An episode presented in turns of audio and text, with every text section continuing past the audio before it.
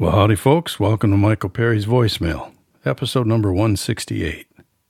Out the window of my little room above the garage here, I can see lightning and hear thunder. Although it seems like it's passing south of us, and in fact might might already be gone far enough that you won't get to hear any of that thunder, which is too bad. It's cool to be in, in this little room with the trees all around, see the rain coming down, and hear the thunder. Anyways, the episode this week, uh, a lot of times I'll go back and dip into one of my books and read a passage or read a brief essay. But this week I wrote a little mini essay, fresh. It's not from any of the books. And I think probably rather than explain it, I'll just dive right in. Lately, I've been trying to be a reader again. If that sounds funny coming from a writer, I too own a smartphone, and it's played the same mind tricks on me as much of the rest of society like the idea that unimportant things are suddenly important, like the idea if I don't stay up to the second on the latest political vicissitudes of the times, they will grow ever more viscous, when in fact, hit and refresh like some runaway pump jack does diddly, and in fact turns me into a pigeon perpetually pecking at the same poisonous ping pong ball. So lately of a morning, when I'm reassuring myself that I am impossibly and importantly busy and overbooked and deadlined and responsible not only for the electric bill but also for redirecting the rotation of the cosmos, only to find myself tap and swipe diddling the day away anyways, inhale reading electronic micro nuggets at light speed and retaining nothing but queasy unease, I've instead sat myself down with various thick and thin books and read for my own edification rather than agitation. Hey, there's some of that thunder. I hope you can hear some of that. It's a rolling. So I'm reading now for my own edification rather than my own agitation. To be clear, I ain't preaching and I ain't cured. I like a lot about what the phone does for me a lot of what that phone enables for a so called ruralite like me. Among other things, it's my fire department pager. Although my original fire department pager never caused me to burn two hours watching people maim themselves doing parkour, which I never would have even known about if not for that dang phone. But reading, old school, on paper. Been doing that more again lately. This past week, I was reading a biography of Ralph Waldo Emerson when I came across a reference to a woman, and, and by the way, I got no idea on the pronunciation here, a woman named Germaine de Stael. I'd never heard of her. On one hand, that's a reflection of the worldwide historical boys club, but just as much so my own ignorance in the literal rather than the pejorative sense, coupled with my inability to know everything, no matter what I say. Anyhow, I immediately looked her up on my phone and then ordered up some used books about her, which serves as some redemption for that touch screened life drainer. I haven't read the books yet, but they came in the mail today, and, and the excitement I felt when I saw the package took me back to the days when library books would arrive at our farm via the mail. This memory was coupled with the excitement I feel in looking at those books, knowing I'm going to come out the other end of them no more perfect or pretty than before, but but with yet another perspective ground into the lens of life. I love that stuff. I love reading old books and realizing I've never really thought up anything new, and that's okay. It's the thinking on it, it's the pondering, it's the sitting quietly with the words on your lap.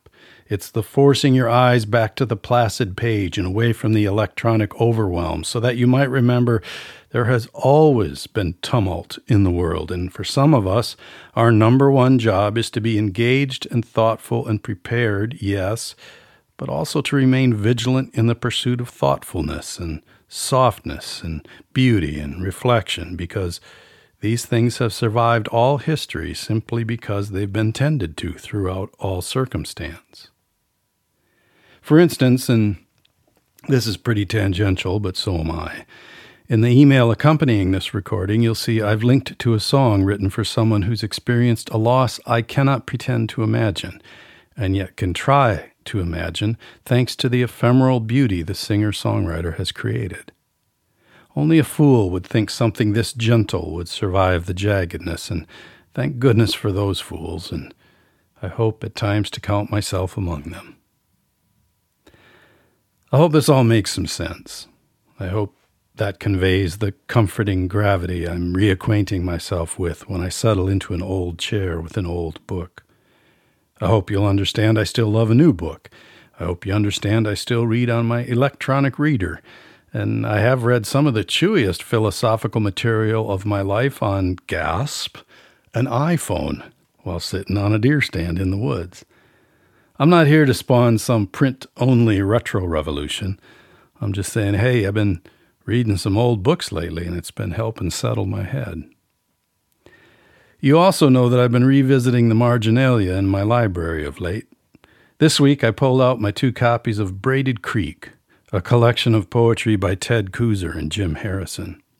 The conceit here is they both contributed poems without attribution, the idea being readers would be left free to concentrate on the art rather than the artist. It's a neat idea, but just between you and me, if the poem mentions teacups and a robin's egg, it's Kooser. If it mentions bears and sex, it's Harrison. It's a lovely book, though. I bought two copies so I could mark one up and read the other one pure.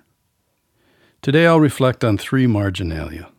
The first is just an asterisk, which I placed beside what is essentially a single line poem about snow. You can see my scribbled thoughts in the email accompanying this recording. In short, I was taken by how I was drawn to explain the same concept in my books 40 Acres Deep and Truck, a love story, but what took me pages the poet did with utter concision. It ain't about the right way or the wrong way, it's, it's just lovely. The relation of the nickel and dime stanza to today's episode is obvious. As for the wit of the corpse lines, I'm taken with the imagery, which is both morbid and goofy.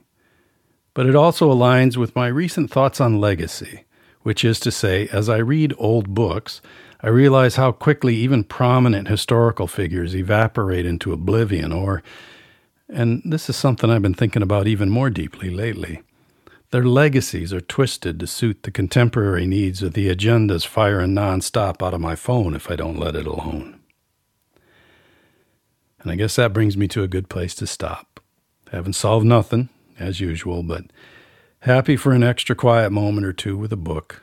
Happy that you folks continue to tune in to listen. And then back to work and minutia.